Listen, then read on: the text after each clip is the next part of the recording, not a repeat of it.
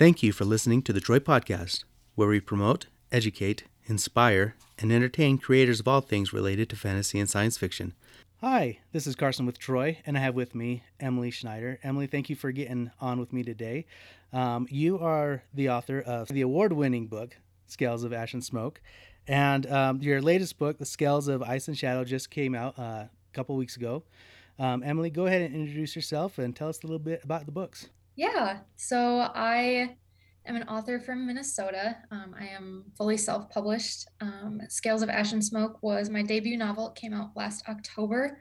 It's a young adult fantasy, and it has all of the things that you would want in a fantasy: dragons and magic and some romance and just warm feelings, but not warm feelings. Like there's there's a lot in there. And then the sequel, Scales of Ice and Shadow, came out last month. Um, it's That one was a little bit my baby. It it has a close place in my heart. So lots of lots of magic, lots of romance, dragons, everything. So that's awesome. Um, what was the genesis for the story?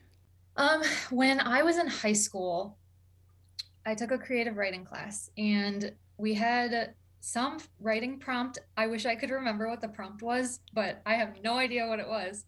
But it spawned the I think it's the third chapter now of Scales of Ash and Smoke. And my teacher had really encouraged me to keep writing it, like slow everything down and like develop it and turn it into an actual book. Um, and it sat on my computer for eight years. I didn't touch it. Um, and then it was right before the pandemic hit. I was like, hmm, because I had read a different book series and it was just so inspiring to me. And it made me actually want to start writing again. And so I picked it up, finished it, and then it, I guess the rest is history at this point. No, that's awesome. It's interesting, one, that, um, you know, a writing prompt can lead to, you know, a, a couple books, um, you know, or series. And, and two, the inspiration that can come from outside sources to help you complete it. Um, For sure. I had another author, uh, I don't know if you know Katie Cross or not, but her series came across uh, came about because of a writing prompt. And so, okay. you know, for those people who think they're silly or whatever, like maybe take a look at it and see if it can develop into something. Yeah. They, I don't know that I would, I don't know that I'd be able to write without a writing prompt. Like all the authors that just have idea after idea after idea, and they have all of these projects they're working on. My brain doesn't work that way. Like I need something to prompt me to get the juices flowing. And so I always utilize writing prompts whenever I sit down to try and figure out a new idea. Cause I, they, they don't just come to me. I have to really work to find them. So do you have uh writing prompts that you already have written up, or do you kind of look for them online? I found a lot of really good ones on Pinterest, actually. Did you? Yeah. So I've, I've been using those lately, trying to find some new ideas for what happens after I release the third book in this series. Nice. Uh, what is your writing process like? Are you a, an outliner? Are you a pantser? Like, how do you go about doing that? I, I definitely lean more towards the pantsing side. Um, but I, tr- I try, I try to outline. It does not work. Um, with Scales of Ash and Smoke, I made it probably sixty percent through just pantsing it. And then at that point I had to make some decisions on what, like where to end book one and what to leave for book two. And so I had to make a very loose outline, trying to figure out what I'm going to keep in the first book. And then book two, I tried to outline it. It I didn't follow it at all whatsoever.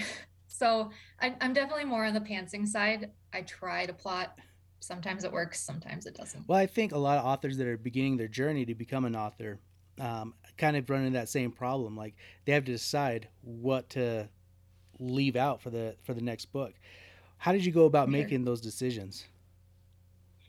Well, originally I wanted this series to be a duology. I was not planning on three books, but as I finished book one, I realized that all of the things that were running through my head that still had to happen, there was no way that I could fit it all in just one more book, unless it was a very, very long Lord of the Rings type of book. There was no way that I would be able to fit it. So I was like, okay, I guess I'm going to have to do a third book. And so then with book two, I had to figure out what I was going to put in book two and what I was going to leave for book three. That's make some tough decisions there. Yes. So how long did it take you to write your, your first novel? Um, once I picked it back up, I want to say it took me a year and a half to two years to write it. Um, I originally had planned to try the traditional publishing route, and I spent probably nine months or so querying agents, and it didn't go anywhere. I either got no response or thanks, but no thanks. So it was after that point when I had been researching all about self-publishing that I realized that I w- that's what I wanted anyway. And so once I made that decision, things moved pretty quick. So from the time I picked it back up writing to the time it published was about three years. That's, I mean, three years isn't a small amount of time by any means. No. Um, how do, how are you able to stay motivated? I mean, when you're querying agents and, and publishers and stuff, that could be a pretty depressing time. How did you stay motivated and to work through that? Yeah, it's, it is definitely very unmotivating when you have either, I think the no response is worse than the thanks, but no thanks, just because it's like, you couldn't even bother to say thanks, but no thanks. I don't know. It's a, it's a weird thing. Um, but I think I had a really great support system. Um, I had a lot of friends that just love the fantasy genre, and I would have them read snippets or read the whole thing, and they really encouraged me to keep going. If it wasn't for those people, I probably would have given up, to be honest, but I'm very thankful to have a very good support system. You know, that's one thing, and this is very, I'm going to stereotype a lot of people because I'm included in this stereotype, but like usually fantasy and science fiction uh, fans are, are a little introverted. So yeah. it's it's good that you have that support system, and there's a lot of people that might not have that. So that's mm-hmm. something that um, as a fan of fantasy and science fiction, I have tried to, to do more is, is reach out and build a support system and, and build a network of people that could help you out. Yeah, for sure. I think it's really important to find those people, even if it's just one other person, like just find that one person that will like be next to you no matter what happens. And I think if you have at least one person on your team, that makes, it makes all the difference. No, I agree. So you wrote the book, you have it finished. Um, how many times did you have to revise it? And at oh what gosh. point did you hire, or did you hire an editor to help you out? I did hire an editor. Yeah.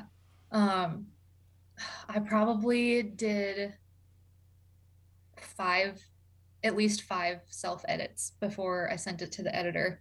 Editing is my least favorite part of this whole process. So I get very tired of editing.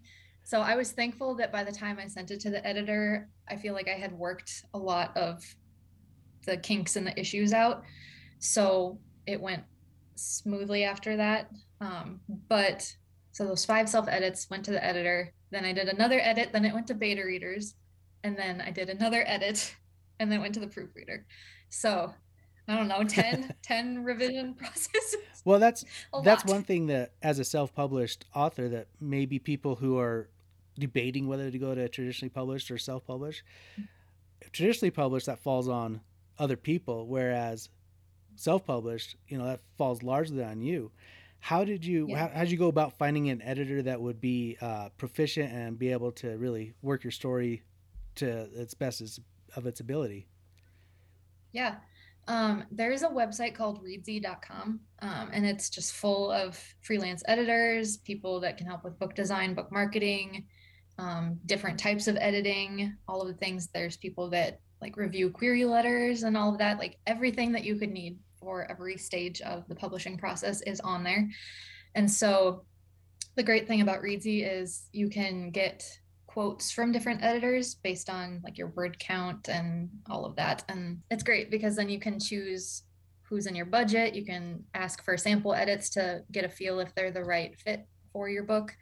Um, so Reedsy has been really great. That's how I found all of my editors. But even then, like you have to find somebody that understands the fantasy genre and be able to, yeah. to help you out in that way.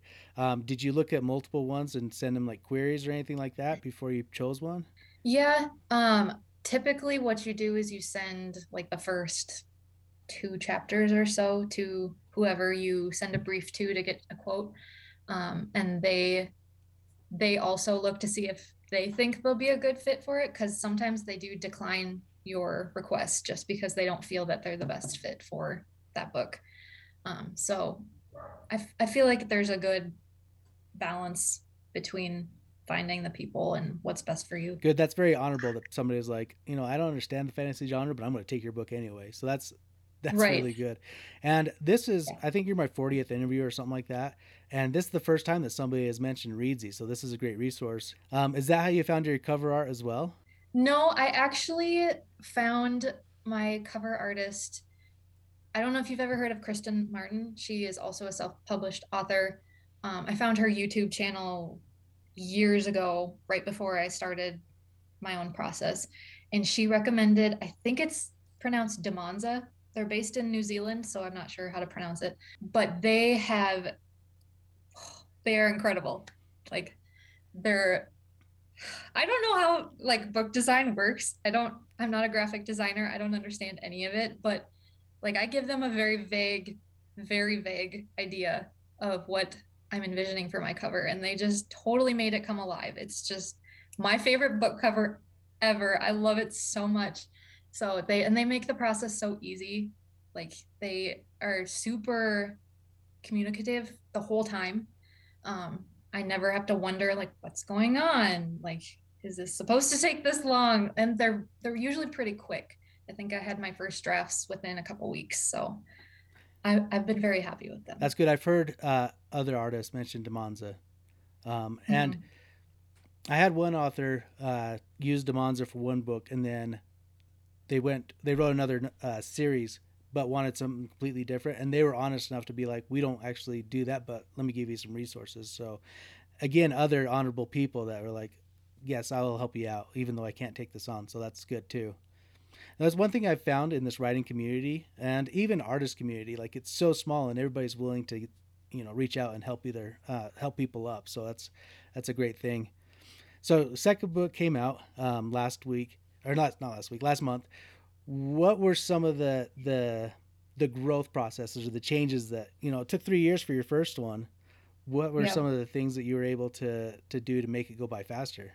I think part of it is just, since I had already written the first one, I already had the world developed, um, and I knew my characters pretty well. So it it helped the writing part of it go a lot quicker. I think it only took me nine months to write the second one and five months to write the third one. So like, I feel like that it's it helps it go faster when the world's developed. Had it been a new, you know, magic system or a new world or whatever, it might have taken two years to write it. I don't know. But I also feel like the more you write, the better your writing gets. So that automatically makes it go faster. Um, but book two was a big challenge because like there's that stigma of like the second book in a trilogy is always just like filler material. It's, it's not, it's never as good as the first one. It's just meh. Um, so I was really I was really scared writing it that people wouldn't like it as much, that maybe I was like a, a one trick pony and the first one was, you know, it was great and people loved it, but the second one, maybe not so much, maybe people won't like it. But I really wanted, I almost feel like I put that internal struggle that I had in the book, because there's a lot of, a lot of darkness in the second book and a lot of challenges that the characters have to learn how to work through, and like a lot of just a lot of hard mind battles, I guess, that they have to face while facing dragons. And I really wanted to write it, but also write it in a way that, okay, you're going through this, but there's also hope. And I wanted to make sure to show that hope, and but like keep it in the fantasy genre. Like I didn't want it to be like giant pieces of wisdom, like info dumped in there, right. If that makes sense. Mm-hmm. Um, I wanted it to fit seamlessly in there. Um, cause no matter what, I want people to walk away feeling uplifted when they read my stuff. So book two was definitely a challenge. Um, I'm glad that it's done. No, it looks like it's doing really well. Um, I always do some research and look up Amazon and stuff, and it looks like it's doing really well. So congratulations on that. And then you said your third book is, is done? Yes, I just finished drafting it at the end of May, um, right before book two came out, actually. So I'm back in editing mode now. So, well, I'm I'm hoping to have it out by the end of the year. It may not happen. It might be the beginning of next year, but I'm trucking along. Good, and that's all we can do, really. Yeah. So you mentioned something a while back that I want to bring up, and you mentioned beta readers. Um, mm-hmm. Beta readers, how did you find them? Are they close friends and family, or did you reach out online to ask for beta readers? For those that want to, you know, develop a, re- a beta reader base. Um, so for book one, I wasn't sure how to go about the beta reader process. So I did, uh, I did pick like close people to me, close friends that I knew loved reading, because I think it's important to choose people that like the genre you're writing in. Otherwise, they, they're just not going to get it. And there's nothing worse than having someone rip apart something you put your heart in. So, I mean, definitely find close people that like what you're writing. Um, but with book two, I had multiple people actually that loved book one reach out to me asking if they could beta read book two. So that was, that was kind of cool. I do it with ARC readers too. I usually will have like a Google form that I put in my bio where people can sign up. Um, and I'll ask questions like, have you read the previous book? What did you like about it? Have you ever beta read before? Just so I can get a feel for like people's experience. Because beta reading isn't just like reading through it and then saying, oh, I liked it. Good job. Like they're actually supposed to give you some some feedback to make it better. Um, and so I put questions on that form to make sure that I get a feel for if they're going to be a good fit for beta reading. So that's kind of what I recommend to people is do like a Google form and try and get some people to sign up. So do you have a limit of how many people you want to have as a beta reader? Typically, I have had less than ten. Um, any more, I think with the last one I had seven. Any more than that, it just gets very overwhelming, especially when you get to that point in the process. Because some people, they do beta readers first and then send it to the editor. I do the opposite. I do dev edits first and then beta readers, because they're kind of like my last eyes on it before it goes to the proofreader so that I can catch any last plot holes or anything. Um, and so if you get to that point in the process and you have like more than ten people giving you feedback, sometimes it's very discouraging because at that point you just want to be done with it. And then they come back, multiple people come back with all of these things that they think you should change. And a lot of it is just their opinion. And so as an author, you have to decide whether what they're saying has merit and you want to make those changes, or if that doesn't fit the vision you have for the book and you keep it the way it is, which I had to make some of those hard decisions with book two. Um, so more, if you have more beta readers, I feel like that sets you up more for that, and it can be really frustrating. So I would definitely say ten or less. Sometimes beta readers might have good advice or might not like a uh, a point in your book, but it might come on or, or might come out and be important in book three or book four, or book five, and they just don't know it yet. So you kind of have to take it with a grain of salt as well. For sure. So your writing process, what is it like? Like what's a, what's a typical day for Emily? Well, I am very blessed to be able to do this full time. Um, So thankfully I don't have a day job right now. So I get to write whenever. Um, usually that means like late morning, early afternoon. Sometimes I come back to it after dinner. Usually I don't. Um, but I, if I don't do some form of like physical activity, whether it's a workout or going for a walk or something before I start writing, my brain just, it doesn't move. Like it, it, no creativity comes. So typically I'll start my day like that, and then I'll spend some time writing. So do you, when you sit down, do you have like certain goals that you want to do, or do you just have a block of time that you just work? Um, I think it depends on where I'm at in the process. Um, when I'm, when I'm first drafting it, usually I will just turn on um, think it's called Pomodoro um, videos on YouTube. And so I'll do like a four hour video. So it'll be like twenty-five minutes of work and then a fifteen minute break or whatever. So I'll do that because um, I can't, I'm not the type of person that I can just sit here and type for hours. It just, my brain needs breaks. So I'll usually do that. But like right now when I'm in editing mode, um, I usually set like chapter goals. So I'll get through two or three chapters and then I'll go take a break and I don't know, watch a T V show or something or read. Um, and then I'll come back and do some more chapters. So it kind of depends on where I'm at in the process. For the Pomodoro, I do the exact same thing. Oh, nice. I do. You know, I have an app on my phone. They're very helpful. For anybody that's struggling um, with sitting down and writing, I think it's a great tool. Um, even if, mm. you know, somebody has a goal of, you know, five hundred words an hour or whatever, when they sit down and they don't have like a time limit or something, something they can just sit and stare at the, the screen forever. For me, it's really helped me. Like, okay, I have twenty-five minutes. I'm going to just write, whether it's garbage or not. I can fix it later. Mm-hmm. And when the timer goes off, yep. I get a break. And then I have, so it's kind of a competition with myself. Yeah, for sure. I, with the Pomodoros and just doing like ten minute writing sprints, um, for whatever reason, ten minutes is like my go-to time. It's like the the smallest amount of time, but I can get in three ten minute sprints. I can get the word count for the day that would take me all day to get had I not done sprints.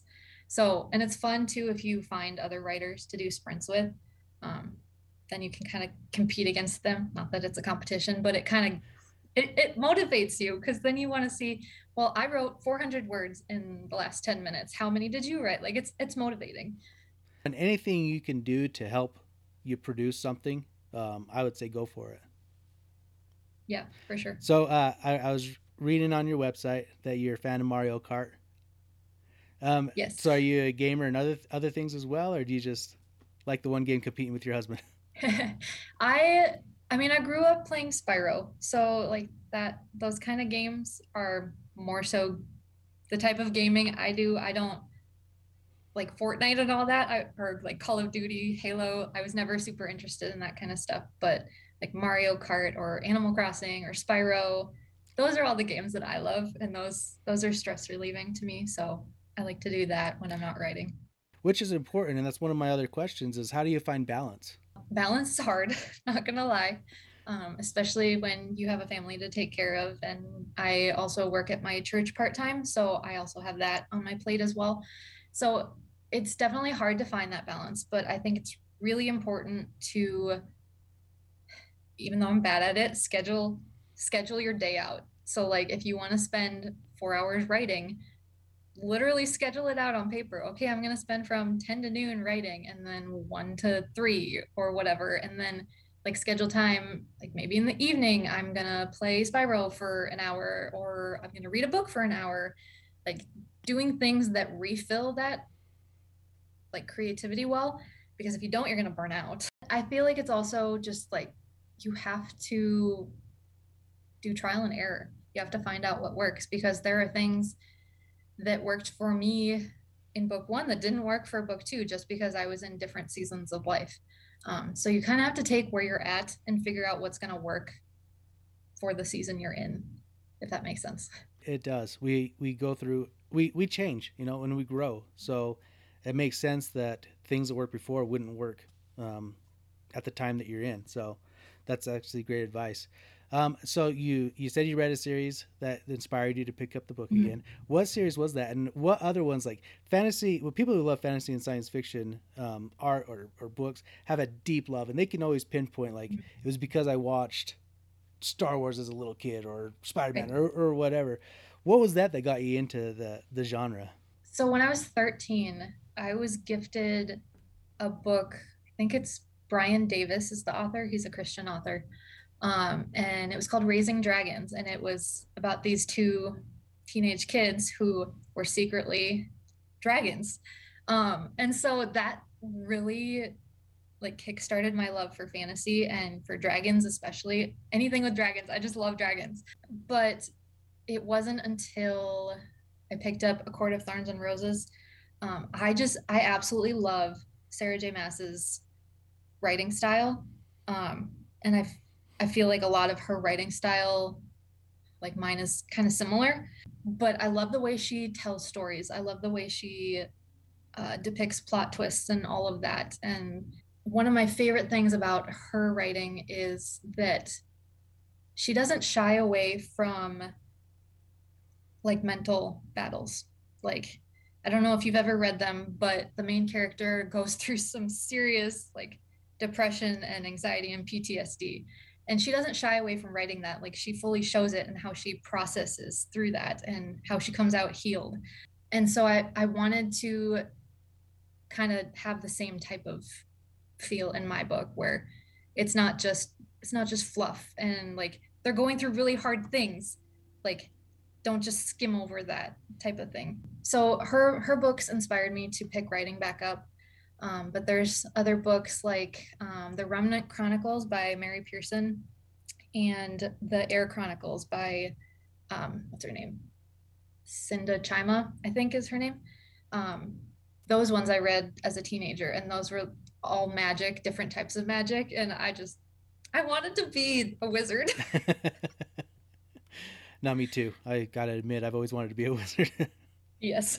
I remember uh, as a little kid, me and my cousin, after we watched Star Wars, and it wasn't the first time, but like we would try to move a coffee cup with the Force, you know, it's like, oh, I just yeah. want to be a wizard. Right. Wouldn't that be so cool? No, uh, it would.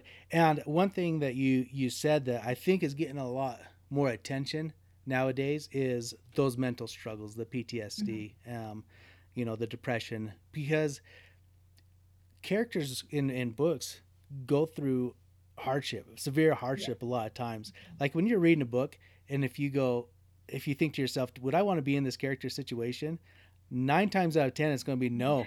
Like, I don't yeah. want, like, I don't know how somebody could survive this, you know, mentally. Mm-hmm. I mean, it's, it's usually it's a constant go, go, go, which makes for a fantastic read. But like, if you were in that, you would not like that at all. Right. And yeah. so it's, it's good. Um, I don't know if you've read Brandon Sanderson's uh, Stormlight Archive, mm-hmm. but he, in The Rhythm of War, that was the big theme, was uh, Kaladin's mental struggle as he's gone through his, his battles and, you know, has friends betray him and his failings yeah. and stuff. So as, it's getting more and more, and I think it, it, fantasy in general, I think helps people cope with life. And I think Absolutely. That part, especially now that it's coming more of the forefront, will help even more people. Yeah, for sure. So uh, what tips and tricks can you share with other people that want to begin this journey? Um, do lots of research. um, it seems like a really simple answer, but especially if you want to go down the self-publishing route, do your research, spend the time. There are so many different resources out there. And unfortunately, a lot of it can be conflicting information. So you kind of have to, like, you can't just read one thing and go with that. Like, you have to do multiple research, whatever. um, but there are lots and lots of videos on YouTube um, on how to self-publish. I probably spent tens of hours on YouTube researching, listening to videos of what worked for people and what didn't work. I mean, find...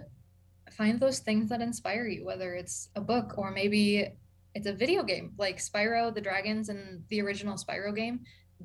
The way that they look and how they stand upright inspired how I wrote my dragons. Like, they're not meant to be, they're not meant to be on four legs like this. Like, they stand upright. Um, and so like, find things that inspire your creativity. Um, find people that will, you know, come al- come alongside you and support that creativity, um, and just write. Like, it seems simple, but you can't edit a blank page. You can't publish a blank page. Like, you just got to sit down and write, even if it's absolute crap, the first draft, which most of them are. Like, I, I don't know anybody who writes a first draft that's one hundred percent good. So you, you got to just sit down and write. Well, that's great advice. Uh, so you have your two books out there. Um, marketing's a huge thing. Like, you want to sell a book. What have you been able to do to, to stay up on marketing so that you can get paid for, for what you've done? Marketing, especially in self-publishing, is incredibly important. I wish it wasn't, because marketing is not, is not the f- most fun thing, um, especially for introverts like me. Like, we just kind of despise it. Um, but I feel like once you find what works for you, then maybe it takes a little less time and effort, maybe. But like for, for me on Instagram, Instagram is where I primarily do most of my marketing. Um, and with the rise of Reels, um, I had to, because I had just started marketing when like they made the transition from posts to Reels. Um, and so I had just started figuring out how to do posts, trying to market my upcoming release, and they switched it to Reels. And I was like, come on. But I feel like that's like, you just got to roll with the punches. You got to adjust things, because even now the algorithm on Instagram keeps changing, and it's affecting how many people are seeing my Reels and my posts, and my engagement is down like seventy-five percent. Like they, they keep messing with it, but you gotta, like, you just, you have to keep going. You can't give up just because numbers are down. And so Reels is kind of fun though, because you can not only, obviously you can market your books, but you can have fun with it. You can, I feel the biggest thing with Reels is because you are on camera, which you don't have to be, you can do Reels without being on camera, but it's great if you are, because you can show people your excitement. You can show people your passion. I feel like that's one thing that I have done well, is people see my excitement about my own books and it makes them want to read it. Like they, they see me holding my book with a big smile, and like, they can tell that I love it. And so multiple people have said, like, I can tell how much you love it and how excited you are about this, and I want to read it now. And so I feel like if you can find a way in your marketing to show people how much you love what you've written, I feel like that speaks for itself. So, and you have to find what works for you. Some people use Twitter. I'm not on Twitter. I don't enjoy Twitter. Don't go on all of the things. Like, don't do all the platforms. That's, you're just setting yourself up to burnout. Like, find the one or two things that you like. So for me, that's Instagram and occasionally Facebook. Facebook is mostly like family and stuff, so meh, it meh. But Instagram, like the reach right now is great. And with Reels and TikTok, TikTok is great. I feel like I'm talking a lot. TikTok is great for self-published authors, um, but consistency is key. For me, it took seven months of being consistent before I had one Reel go viral, and then that brought in like almost all of my followers. Um, So I, you have consistency, like that's, you can't get discouraged and quit. Like you have to keep going, even though you're frustrated, even though the algorithm stinks, even though you're not seeing results quickly, like you just, you got to keep going. You got to be consistent, and eventually it will pay off. That's great advice. Uh, Emily, go ahead and tell people how they can get a hold of you and get a hold of your books. Yeah. So you can find me on Instagram at Emily Schneider Writes, or my website, emily schneider writes dot com. Um, you can find my books on Amazon, Barnes and Noble, Books a Million, all of the places. Nice. Um, so I know for a lot of authors, um, going to conventions is a big part of selling their books. Are you going anywhere this year? Not this year. Um, they just announced a new indie book conference next summer. Um, I think it's in Missouri. Um, so I'm hoping that I can go to that. Um, they haven't made any more announcements on like if we've been accepted or not. So I would love to be there, but we'll see what happens. Well, if that happens, um, everybody that's listening, make sure you go look her up and, and go talk to, to Emily. I'm sure she'd love it. Well, thank you for your time today. Yeah. Thanks for inviting me. Thank you for listening to the Troy Podcast. Please subscribe, like, and share with your friends.